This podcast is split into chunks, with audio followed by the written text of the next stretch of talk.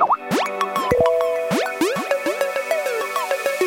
Привитание, сябры! Это подкаст Динейтив, я Алексей Ткачук, и это как раз тот эпизод, когда он выходит только в аудиоформате. Почему? Потому что у меня сегодня эпизод не только с одним мной, но и с двумя классными специалистами. Это Кристина Борисова, директор по продукту рекламного маркетплейса Центра, и Дмитрий Масячин, руководитель направления AdOps того же рекламного маркетплейса Центра. Почему сегодня я позвал ребят э, в эпизод и о чем вообще будем говорить? Мы будем говорить про рекламные технологии, про ту часть, в которой которых мы, маркетологи, становимся клиентами. И, как правило, используем алгоритмы, используем рекламные площадки. Именно как клиенты мы покупаем рекламу и замеряем ее эффективность. Хотелось поговорить с людьми, которые находятся как раз-таки на другой стороне баррикад, которые привлекают нас, маркетологов, которые с нами работают и которые создают продукты для маркетологов. Поэтому вопросов много. Надеюсь, будет интересная беседа. И погнали. Ребят, привет. Привет. Привет, Леш. Спасибо, что нашли время пообщаться. У меня на самом деле есть что обсуждать, и я буду тоже встревать в беседу, но хочется начать с такого интро про рынок российский, потому что вот скажу, как видится это все с моей стороны. Есть ощущение, что сейчас отечественные платформы, которые занимаются рекламой, ну, кто это у нас есть, ВК Групп и ну, глобально Яндекс плюс маркетплейсы там что-то пытаются развивать, они буквально купаются в деньгах, потому что все их прямые конкуренты ушли, инвентаря рекламного достаточно мало, и куда ты пойдешь, если не к ним. И как будто бы им большого смысла в развитии технологий в целом вообще в принципе нет. Аудитории у них хватает, и рекламодателей у них хватает. Как вы смотрите на рынок? Что сейчас происходит с технологиями, которые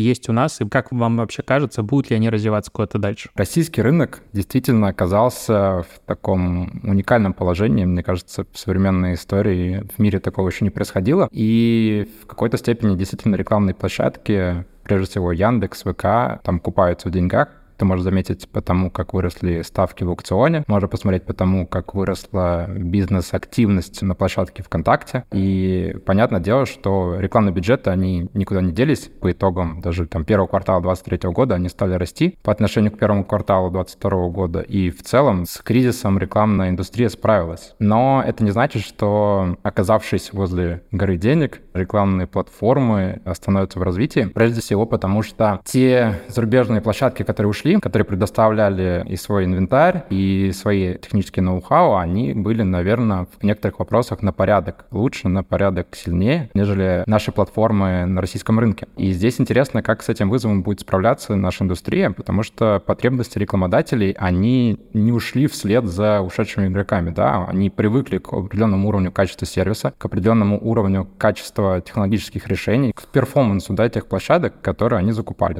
От этого никуда не уйти. И поэтому Поэтому те же самые Яндекс, те же самые ВК-группы, они активно инвестируют в развитие рекламных технологий. Понятное дело, что это не быстро. И если раньше, например, там, инвестируя в какие-нибудь технологии, они бы откусывали там 2, 3, 5% рынка, то теперь они могут откусить сразу 30-40% рынка, потому что конкурентов-то не так много. Но можно сказать, что из активно развивающихся можно выделить, понятно, что есть Яндекс, есть ВК, у которых есть свой инвентарь, у которых есть свои рекламные платформы, они были и там и 10 лет назад, и сейчас. А активно строится Сбер, который тоже покупает и инвентарь, который строит свою рекламную площадку, у него своя рекламная платформа, и МТС, который точно так же действует, в принципе, по модели, наверное, Сбербанка. Он выкупает определенный инвентарь, у него есть медиа-инвентарь, у него есть кинотеатры, у него есть данные, так как он телеоператор, и у него есть, э, он пишет своя рекламная платформа, и в будущем в какой-то момент они его выкатят, да, и, собственно, через центры точно так же такие площадки можно будет покупать. Ну, вот ты говоришь, что, допустим, они выкатывают какой-то ноу-хау и откусывают какую-то часть рынка. Но если так посмотреть на игроков текущих рынка, то у нас есть ВК-групп, который делает таргетированную рекламу по каким-то интересам и пытается туда внедрить сейчас алгоритм в новом рекламном кабинете. Есть Яндекс, который, по сути, в большей степени это контекст, ну и там медика, но, опять же, это не то же самое, что социальные сети. Ну, у нас, понятно, есть Telegram Ads, который вообще никаких алгоритмов не имеет, и это пока опустим, не будем обсуждать. И, по сути, все. Ну, то есть Google ушел, все заблокированные крупные соцсети недоступны для рекламы. На YouTube рекламу не запустить. У Рутюба инвентаря в принципе нет. Ну, то есть там копейки с точки зрения цифр. И ощущение, что для того, чтобы, в принципе, там, не знаю, откусывать рынок у кого-то,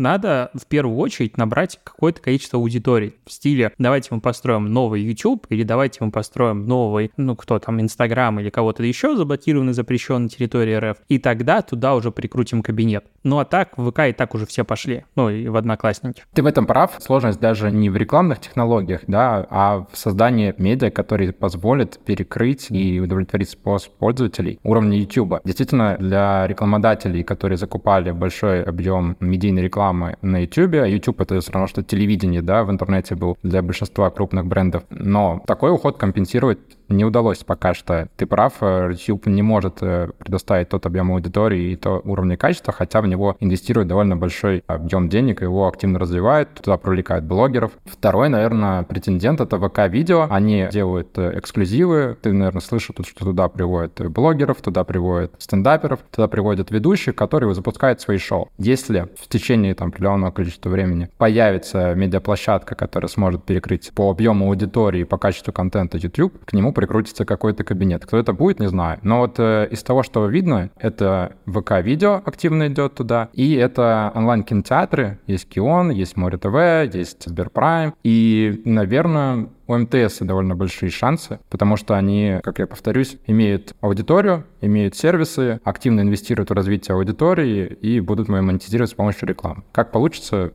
ну, посмотрим. Ну, по-моему, не только МТС пробует построить свою новую рекламную платформу, потому что, по-моему, и Мегафон, и Билайн, в общем, все операторы связи это делают, но ты выделяешь только МТС. Они самые активные? Они очень активно занимают позиционирование на рынке. То есть у них появился даже отдельный продукт, который называется МТС-маркетолог. Я там лекции читал даже дважды уже.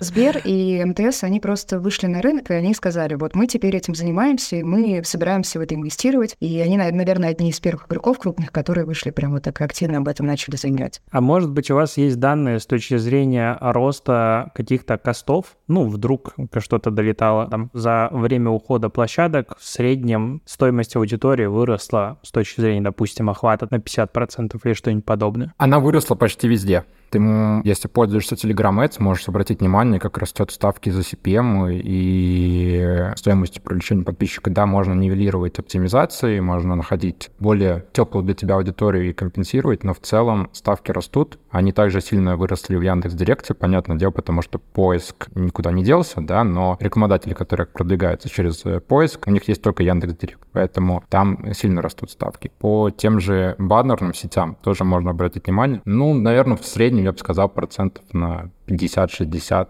инфляция составила. Ужас. У меня есть кейс в блоге. В прошлом году публиковали ребята по привлечению аудитории в маркетинговый канал через Telegram Ads, и там был стоимость одного человека, по-моему, 25-30 центов. Ну, именно бюджета, без учета НДС и комиссии. А я сейчас запускаю самому себе Telegram Ads, и у меня дешевле 3 евро не получается масштабировать вообще. И я на это смотрю, думаю, как-то поздновато спохватился. На первых этапах действительно было дешевле, да. Ну, есть ощущение, что в телеге просто охватов не хватает, ну, если мы говорим про каналы. То есть есть в широкую интерес заходить как бы есть, но там как будто уже баннер баннерная слепота, и интерес не сильно хорошо подбирает. Действительно, очень большой спрос был в конце прошлого года, когда ну, буквально по несколько заявок в день падало на подключение. То есть клиенты приходили такие, мы хотим Telegram Ads. Там три функции было пока что в кабинете на тот момент. Сейчас немножко больше, но при этом все шли и пробовали. Но вслед за ростом спроса и ростом рекламодательной площадки также растет аудитория. Telegram в этом году побил все рекорды, которые у него были до этого. И, собственно, сейчас один из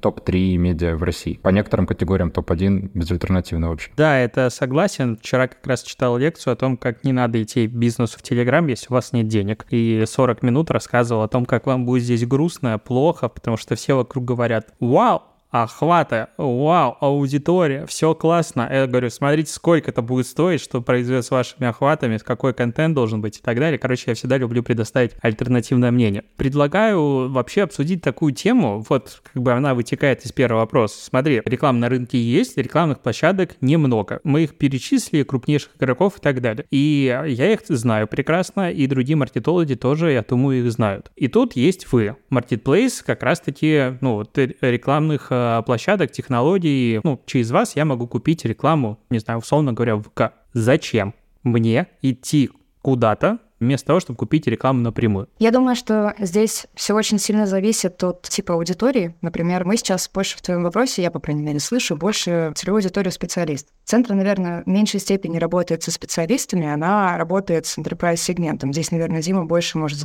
дать на именно специалистов и на то, почему, наверное, для них наша модель маркетплейса не совсем подходит, потому что наверняка они в основном там закупают через основные мейджор-площадки, которые мы как раз обсуждаем, и для них они хорошо отрабатывают для их целей. Но если мы говорим про именно B2B-сегмент, то когда мы говорим про каких-нибудь крупных игроков, особенно с экспертизой, особенно с каким-нибудь э, желанием огромным постоянно экспериментировать и искать новые каналы для продвижения, встает вопрос о том, а что можно закупать еще. Это первый вопрос, который возникает. И здесь наш маркетплейс, наверное, дает такую обзорную точку, а что же вообще на рынке существует, и рассказывает, что есть не только там платформы и площадки для рекламы, но еще есть интересные инструменты, которые позволяют там эту рекламу компенсировать или как-то улучшать. Дополнительно вместе с этим встает вопрос, например, какие? Окей, вот у меня есть порядка там 20 поставщиков рекламы, ими всеми нужно управлять. Это определенные косты, которые тоже держат в себе рекламодатели, постоянно тратят на это огромное количество внутренней инхаус команды, особенно если мы говорим про инхаус команды. Здесь они, конечно же, тратят довольно огромное количество времени. По нашим подсчетам у нас есть прям целая статистика, сколько мы экономим клиентам в месяц за счет нашего сервиса. Она секретная? Ну, мы считали так в презентации, я могу сейчас ее открыть, посмотреть, но в целом, наверное, нет, не секретная. У меня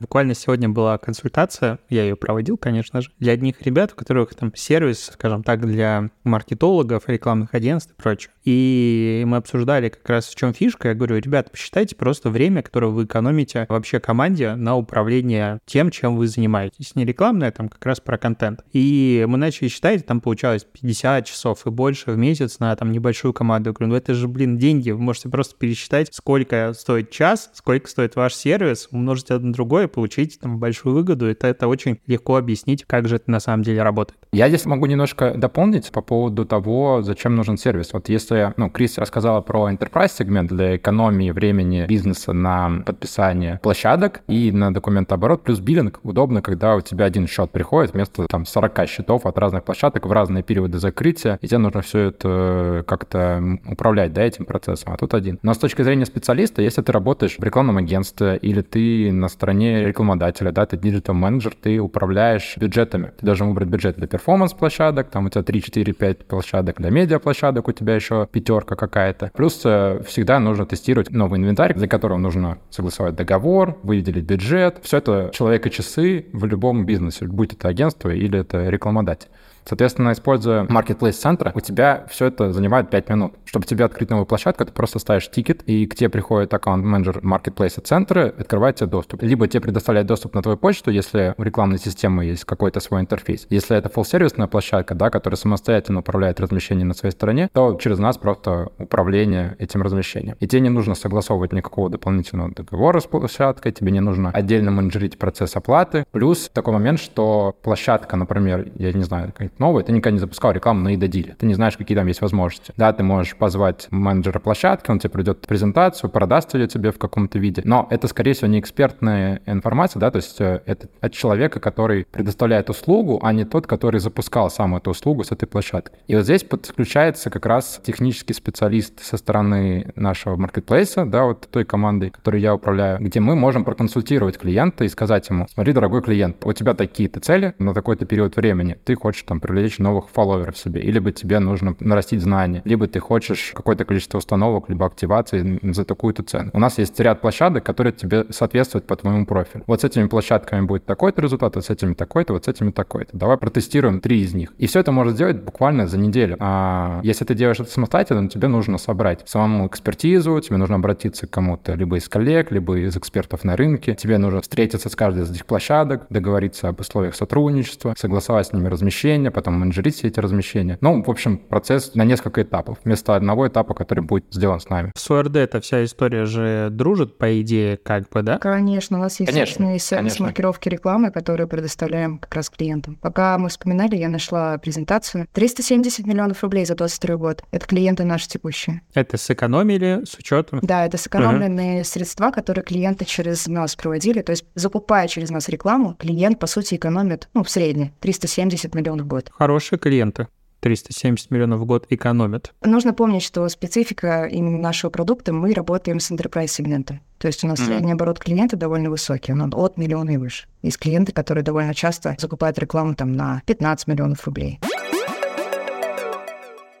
Если мы как раз вот говорим про крупных клиентов, у которых, ну, скажем так, слово сквозная аналитика им не чужда, они следят, куда тратят бюджеты, но вот последние, как бы до блокировок, до запретов разных соцсетей, одна из тем, которая меня начинала сильно волновать и не было понятно, как это вообще будет происходить дальше будущее диджитал-маркетинга, это постепенный как бы отказ от кутис, о котором все говорили, но пока вроде бы забыли. Это то, что условный там Apple в мобайле убирает трекинг рекламы, и там данные перестают нормально отслеживаться, при этом они там сами свою рекламную платформу качают, все остальное. Соцсети начинают хуже работать, потому что убираются интересы. И вот ощущение, что общество как будто бы такие говорят, мы устали от супер полезной рекламы, мы хотим видеть много бесполезной рекламы, чтобы нас она раздражала. Верните мне типа нулевые, потому что вы слишком умные и все остальное. И вот давайте сделаем хуже. И рекламные площадки такие, ну, а что делать? И как будто бы они все движутся, держась за руки в пропасть. Типа отменим cookies, GDPR, все дела, типа все, данных мы не будем знать, как-нибудь будем выживать. Вот что вообще клиенты, ну, думают они об этом, или как с ОРД, типа, когда штрафы будут, тогда и почитаем. И в какую сторону движется рынок здесь у нас, если есть, типа, информация там, Европа, Америка, куда все это идет? Как будто бы в России меньше рисков на этот счет, просто потому что законодательно у нас еще не совсем понятно, что такое персональные данные. То есть этот закон, там, какой 152, насколько помню, о защите персональных данных, он не совсем точно описывает информационные персональные данные. О чем это говорит? О том, что в России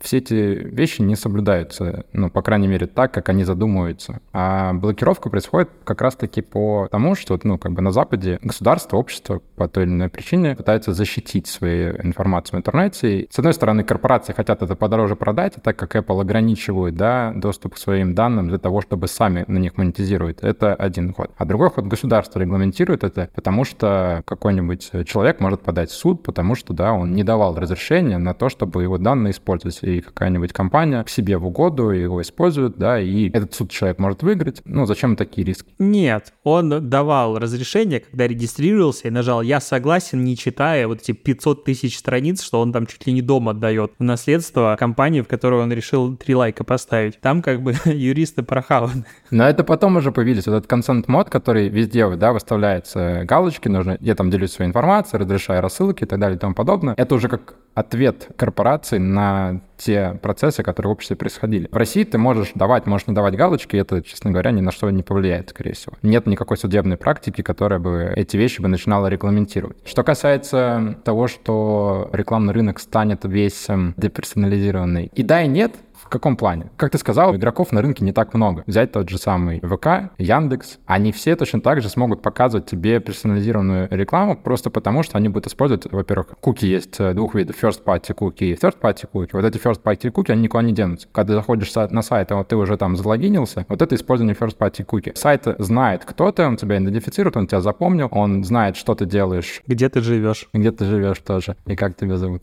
И все это будет работать в рамках одной единой экосистемы, так как экосистема Яндекса огромная, плюс у нее есть огромное количество других идентификаторов, в конечном итоге, которые там какой-нибудь Stable ID привязываются внутреннему или Hard ID, так называемый. Поэтому из всех сторон эта информация будет доходить. И более того, просто использовать таргетинг на куки уже не совсем актуально, потому что появляются новые алгоритмы оптимизации, которые будут выявлять, да, из этого огромного количества набора данных какие-то паттерны поведения, они уже работают. Мы знаем хорошо, как они работали в алгоритмах запрещенной в России организации Мета, где ты не так-то много настраивал таргетингов вручную, а ставил, да, какая у тебя цель продвижения, в общем, какие-то общие слова вводил, и алгоритмы прекрасно находили нужную тебе аудиторию, и результат был замечательный. Вот такие же алгоритмы будут строиться, собственно, и в, российских платформах. А про зарубежные, там действительно вот это вот э, cookieless world перенесен, но должен наступить, и когда он наступит, пока точной даты нет, говорили к концу 23 года, но, скорее всего, я думаю, перенесут и на 24 2004 год. Это мешает работать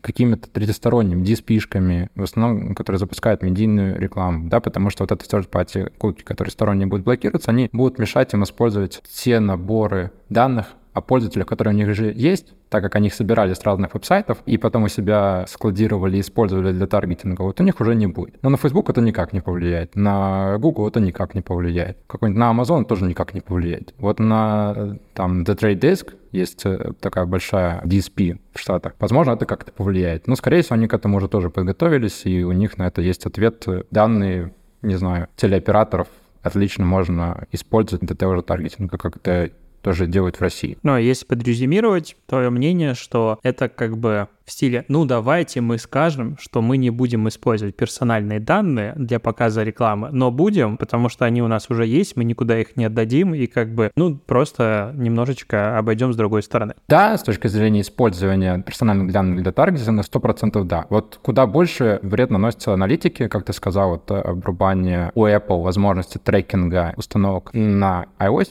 вот это сильно влияет. То есть, например, сейчас запускаешь продвижение мобильного приложения, которое на iPhone, и в какой-то момент времени ты не можешь точно посмотреть путь, да, вот был показ, был клик, и дальше все теряется, потому что атрибуция данных не происходит. И единственное, что работает, это алгоритмы, которые научились предсказывать, что с какой-то долей вероятности вот именно с этого показа, с этого клика была установка у тебя на iPhone. Но на цифрах, в базе данных это как бы не увидишь. Но здесь тоже аналитические системы, такие, тот же там Google Analytics, который в версии GA 4 уже полностью перешел с сырых данных на агрегированные данные, и все, что ты видишь, вероятностно. Тут вместе с ограничением ограничениями параллельно идет процесс перехода, бесшовный переход, да, так сказать. Ну, какие-то моменты могут быть турбулентности в процессе перехода, но в конечном итоге, когда у тебя не будет никакой возможности откатиться, ты будешь работать уже на новых технологиях и не заметишь, как привыкнешь. Я, кстати, забил на переход на GA4, в итоге решил метрикой пользоваться, и мне этого хватает, ну, для собственных проектов.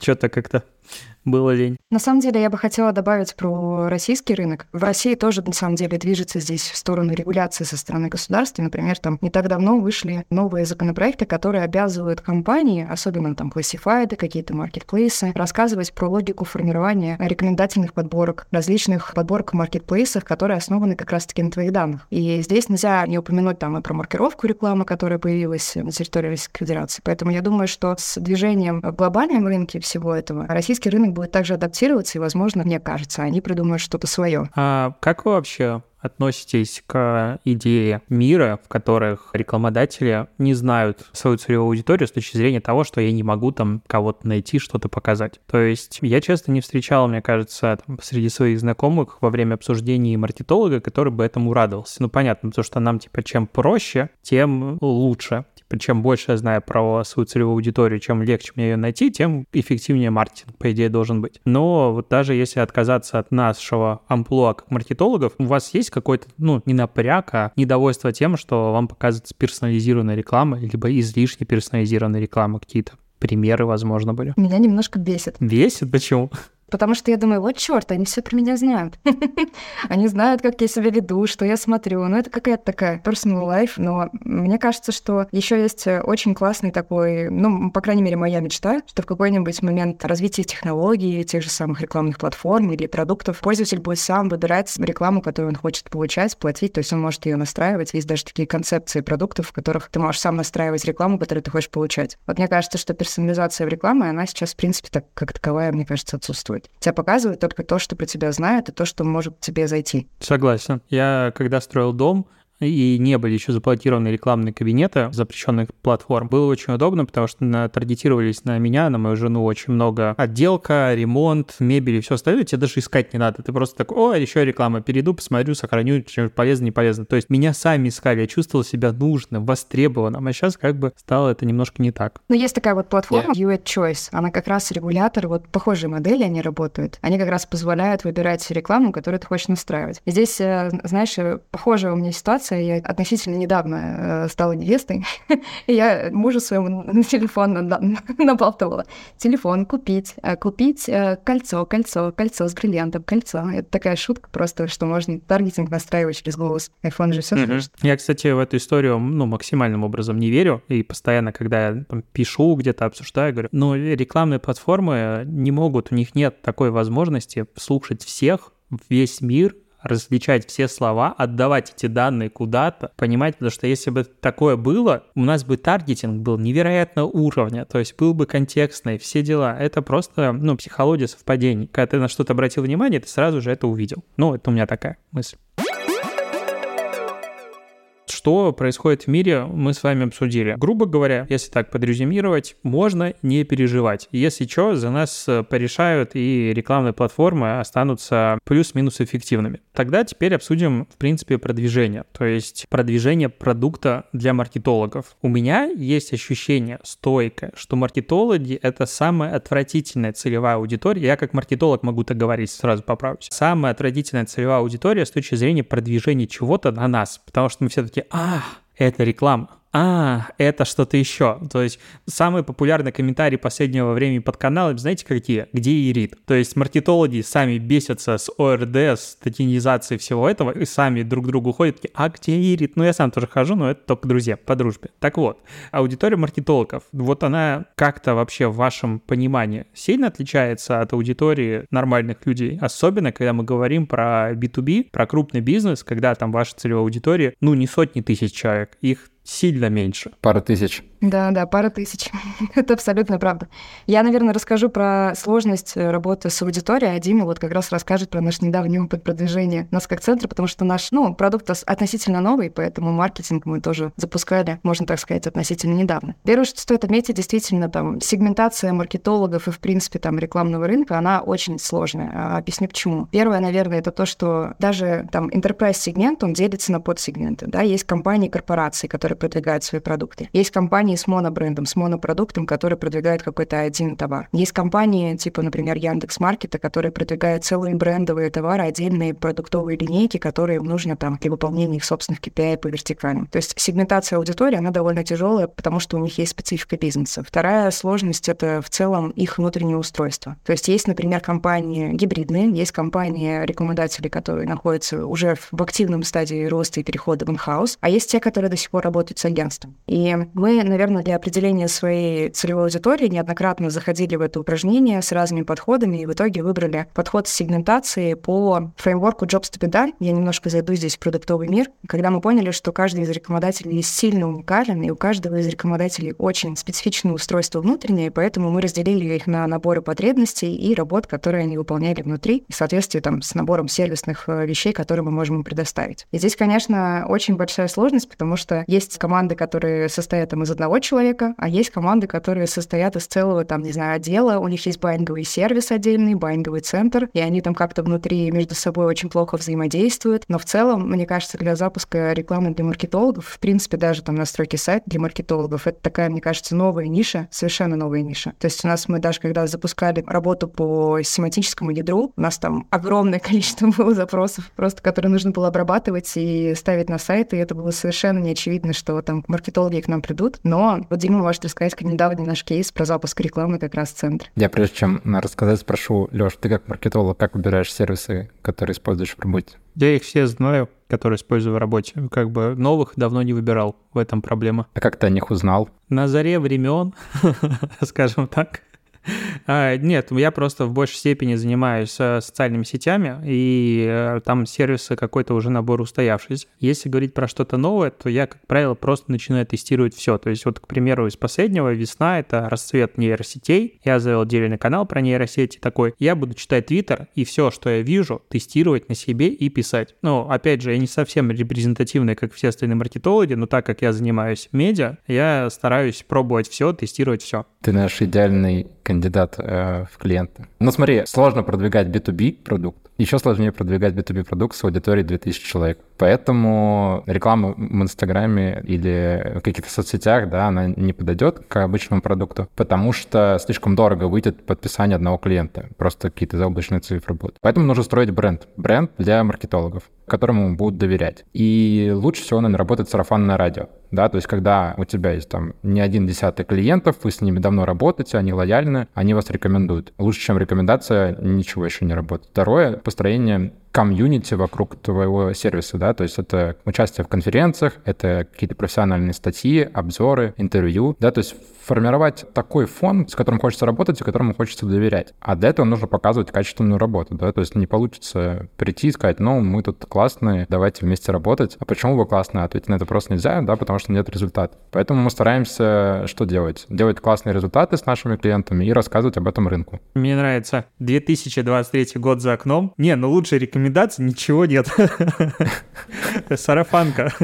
А есть у вас сервис, можно у вас сервис купить, э, чтобы сарафанку запустить, как бы там бюджет закидываешь, и сарафан на радио пошло, бабушка там рассказывает что-нибудь. В семейные чаты в WhatsApp. Да-да, вот мне такое надо. Я думаю, что Кристина может сделать каздев такого исследования, такое исследование, и прийти потом с предложением. Ну, на самом деле, я вот так вспоминаю, мы когда запускали витрину, это, знаешь, самое большое предположение наше было такое, что вообще придет ли к нам хоть один целевой лид нашей аудитории. Да, мы говорим про сложный сегмент, это enterprise сегмент. И это было, на самом деле, самое такое рисковое предположение. И вот в этом году, это, наверное, такая прям ачивка, ачивка продуктовой команды, к нам пришло порядка там шести самостоятельных контрактов за там первый квартал. И это для меня, по крайней мере, это очень большой показатель того, что рынок рекламы рекламный тоже может меняться. И что даже такая сложная целевая аудитория маркетологов, для которых не так уж много там рекламы запускается непосредственно на них, может работать, и что они действительно могут приходить, но, как Дима правильно сказал, у нас нет и не было, в принципе, наверное, платного маркетинга. У нас больше были вещи, которые были построены на экспертизе. То есть мы раскрывали ценности рекламных товаров, и только за этим люди и приходили. Мы рассказывали, какие продукты можно подключить, и люди смотрели их, и действительно из этого они конвертировались непосредственно в каких-то лидов. Поэтому, наверное, продвижение для маркетологов, оно очень сложное, но мне кажется, что со временем это изменится, и мы начинаем постепенно только через, наверное, не платный маркетинг, а через действительно какое-то раскрытие экспертизы, через статьи, через какие-то подборки, которые могут помочь маркетологу что-то сделать, но при этом не просто задолбить его рекламой, а что тебе нужно закупить там Telegram Ads. Наверное, вот больше не в такой механике. У меня примерно с год назад был тендер, ну, я помогал команде делать социальные сети, тендер-стратегию, мы его проиграли, потому что отказались сделать так, как хотел клиент. Просто вы говорили про CastDev, про разные виды аудитории, которые очень сложно между собой подружить. И там у клиента был запрос такой, что одна целевая аудитория — это там МСБ, грубо говоря, причем в сторону М, а не С. А вторая вид аудитории — это, условно, Герман Греф. И давайте мы создадим для них телеграм-канал, который будет им интересен.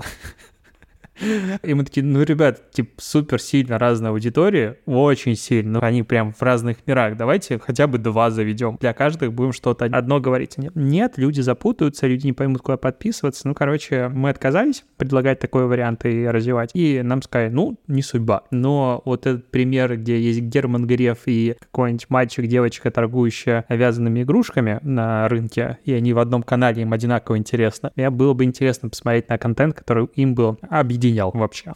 Вот это такое мне мечта. Интересно, конечно. Я предвижу первый пост.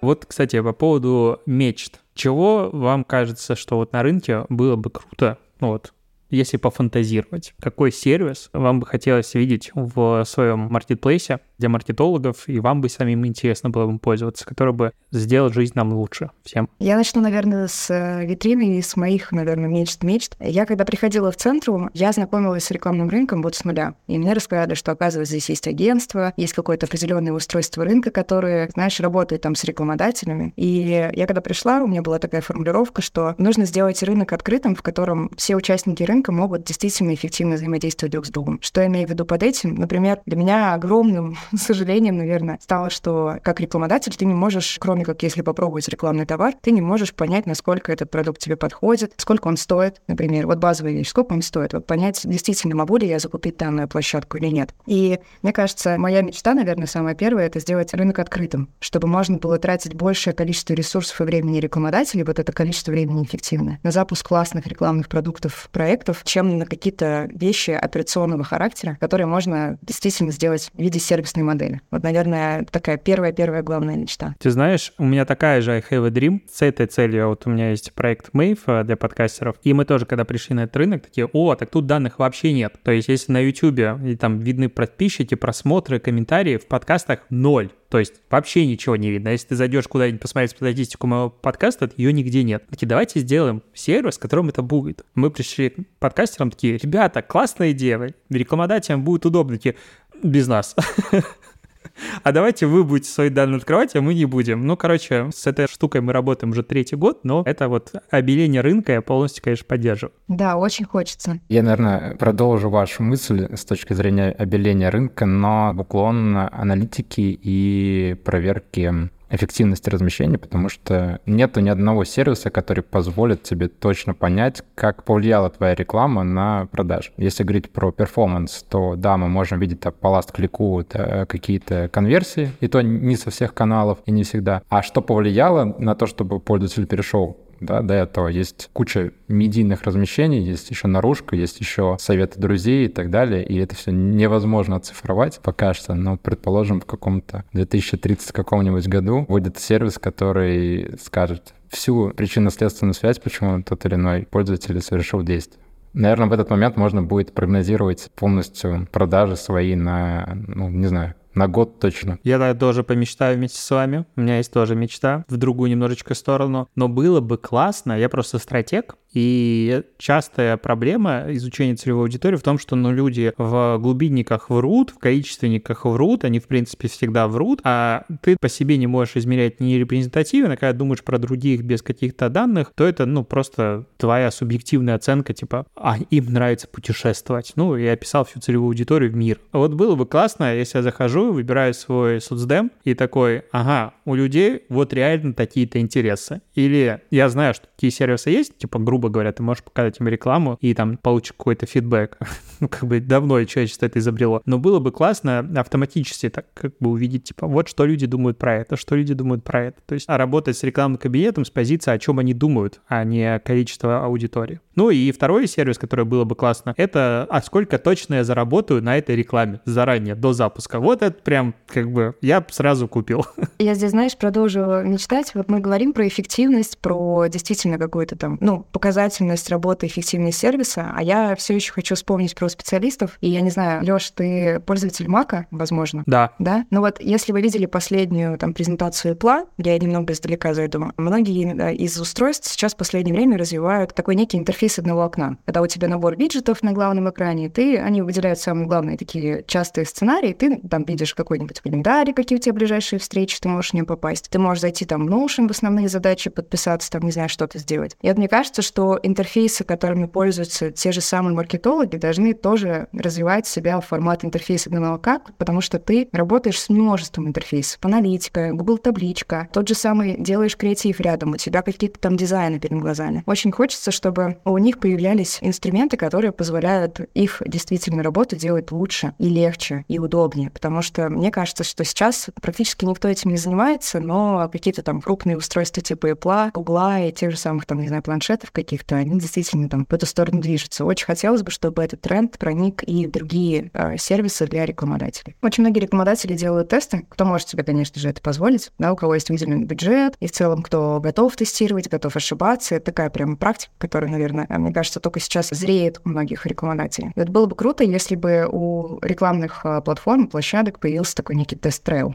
да, когда ты можешь потестировать площадку, но при этом, знаете, в формате эмулятора. То есть у них есть наборы данных, у них есть при этом инструменты для того, чтобы запустить рекламную кампанию. И в чем проблема запустить ту же самую рекламную кампанию, но в формате эмуляции без э, действительно там траты какого-то количества огромных средств, чтобы оттестировать, как отрабатывает креатив и так далее. Вот мне кажется, что среда эмуляции площадки могла бы быть тоже прикольной какой-нибудь концепцией, которую могут развивать непосредственно ребята, которые на инвентаре находятся. Это звучит круто. Я видел похожий сервис, но не с точки зрения рекламы, а с точки зрения обложек для видео на YouTube. То есть ты можешь загрузить, тебе немножечко предскажет система на основе MADI. Ну, они любят говорить нейросети, конечно же, а точнее искусственный интеллект конечно же, там не ИИ, а максимум нейросети и просто алгоритмы, которые тебя что-то накидывают. Не знаю, насколько там эффективно, что на самом деле предсказывать, но такая штука действительно крутая. И, в принципе, пускай интерфейс мне условно ВК говорит, твой креатив полная лажа, давай что-нибудь другое, мы это даже запускать не будем. И, знаешь, и пользовательская мечта тоже моя, я уже об этом говорила, чтобы я могла сама настраивать рекламу. Я очень часто ищу какие-то сервисы, какие-то там, не знаю, дополнительные продукты, которые мне нужно найти. Есть стандартные там пути поиска, типа пойти в Marketplace, если ты ищешь какой-нибудь товар, пойти, не знаю, там в Google, Яндекс, чтобы найти компанию, или написать друзьям, алло, а можно какого-нибудь контакта врача проверенного, пожалуйста, дайте. Да, и вот здесь, мне кажется, персонализация настройки рекламы для пользователя тоже может быть каким-то прям таким голубым океаном, по крайней мере, моим личным. То, что ты берешь, вводишь свои запросы, говоришь, ты, например, вот сейчас ищешь это, и тебе действительно, исходя из твоих параметров поиска, очень понятных параметров поиска, могут предложить, да даже, ладно, пока на первых этапах не с какой-то скидкой, а просто предложить предложить какого-то классного проверенного поставщика, контакт, то, что тебе поможет решить твой запрос или проблему. Вот это тоже было бы классно. Почти как контекстная реклама.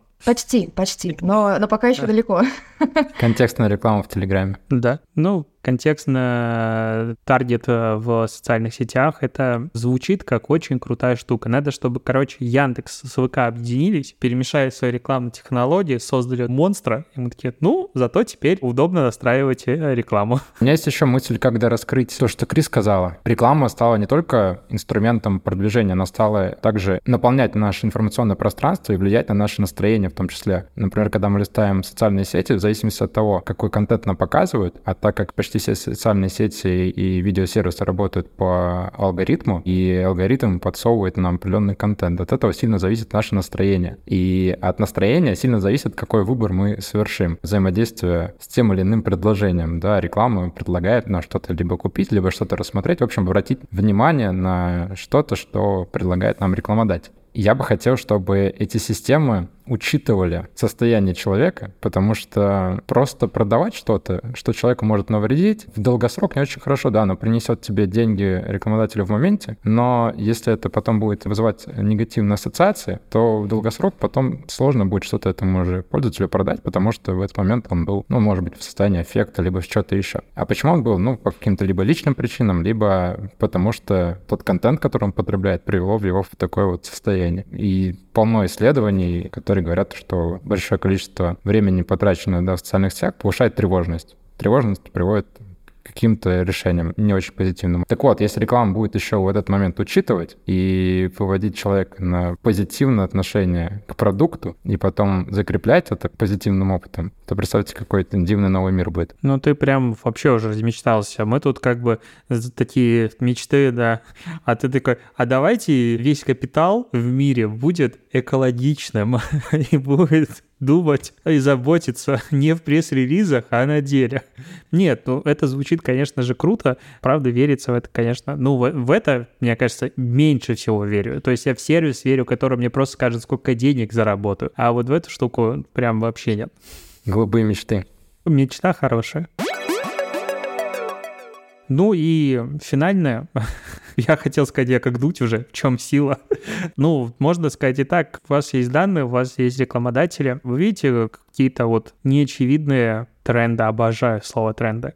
Куда двигается рынок э, с точки зрения интереса рекламодателей? То есть, возможно, какие-то инструменты, которые не были раньше супер популярны, сейчас становятся очень востребованы. Или технологии развиваются. То есть, ваше предсказание, взгляд на 2024 год, уже пора давать тренды на него. Из того, что видно по работе с клиентами, тренд, который есть сейчас, о котором мы говорили в начале нашей беседы, это Telegram, он будет развиваться дальше. Буквально вот месяц назад появилась возможность использовать ссылки при рекламе в Telegram Если они добавят еще возможность продвигать мобильные приложения и трекать конверсии, вот тогда начнется реальное дорожание рекламы в Телеграме. То есть сейчас еще рано, да, говорить о том, что подорожало? Ну смотри, э, примерно 80% аудитории интернета сидит с телефона, да, и ты ведешь на веб-сайт с Телеграма, ну, как бы не супер удобно. Классно, лучше, чем вообще отсутствие, но если ты будешь вести в App Store или там Google Play, а диплинк запихнуть я просто не тестил, чтобы там, условно говоря, распознает и как прокладку перекидывает меня.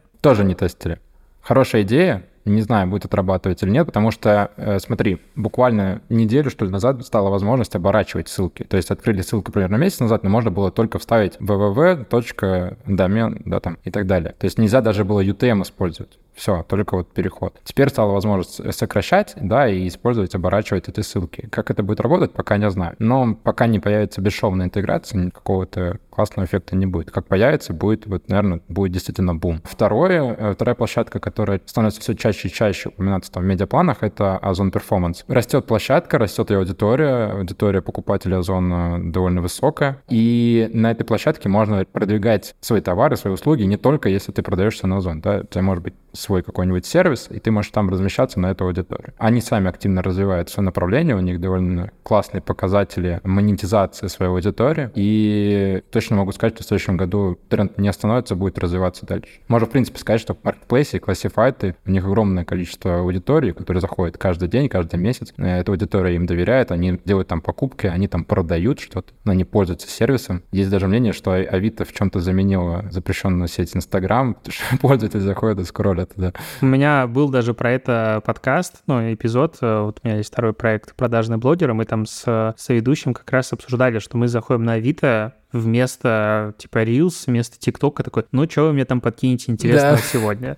И это просто бездумный скроллинг бесконечный. Авито на самом деле, они изначально были как сервис э, объявлений, а сейчас у них и свои службы и доставки очень активно развиваются, и ребята активно вкладываются и в логистику, и вообще, в принципе, в категоризацию своих продуктов, которые они размещают. У них даже появились услуги, поэтому мне кажется, что Авито может являться какой-то вот такой второй площадкой, за которой мы можем заметить рост активно в следующем году. Я буквально там сегодня или вчера задумывался, а вот как дотянуться, например, до меня с точки зрения рекламы, да, там я редко захожу в соцсети, не перехожу по контекстным объявлениям, ну, то есть как бы есть набор сервисов, которые я пользуюсь, и я уже привык, что там как бы где находится реклама, не сильно обращаю, то есть что цепляет, какой-то креатив классный в том же Озоне или там Авито, да, где ты пользуешься. Или, например, Телеграм, а если у, тебя, у пользователя Телеграма премиум, да, он не видит эти рекламные объявления. И, по сути, единственный способ дотянуться — это сделать интеграцию в Телеграм-канале, у блогера, да, например, у тебя, Леш. Я давно читаю твой канал, и периодически появляются рекомендации в виде либо твоего собственного опыта, либо это интеграция какого-то сервиса и так далее. И ты действительно читаешь, да, ты читаешь, ты доверяешь мнению человека, потому что ты давно смотришь его контент, у тебя сложилось какое-то позитивное впечатление о том, что этому можно доверять. Вот, а как еще-то? Может быть, у кого-то есть идеи? Я считаю, что лучший вариант дотягиваться до маркетологов — это покупать рекламу в Dnative всем.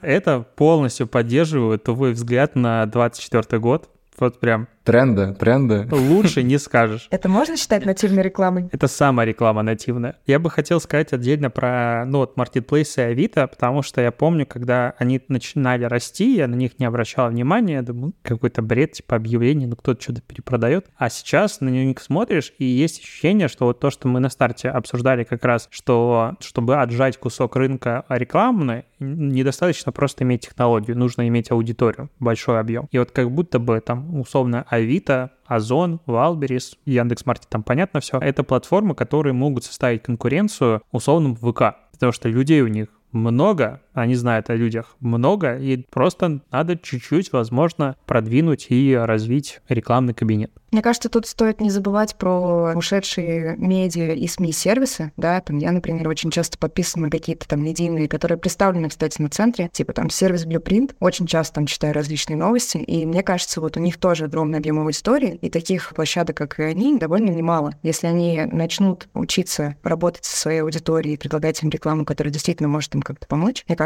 они могут быть тоже там в следующем году очень классные лидерские позиции занимать. Да, согласен. Ну, не такие, как реклама в Dinative, как бы просто уточню. В общем, все будет у нас хорошо впереди.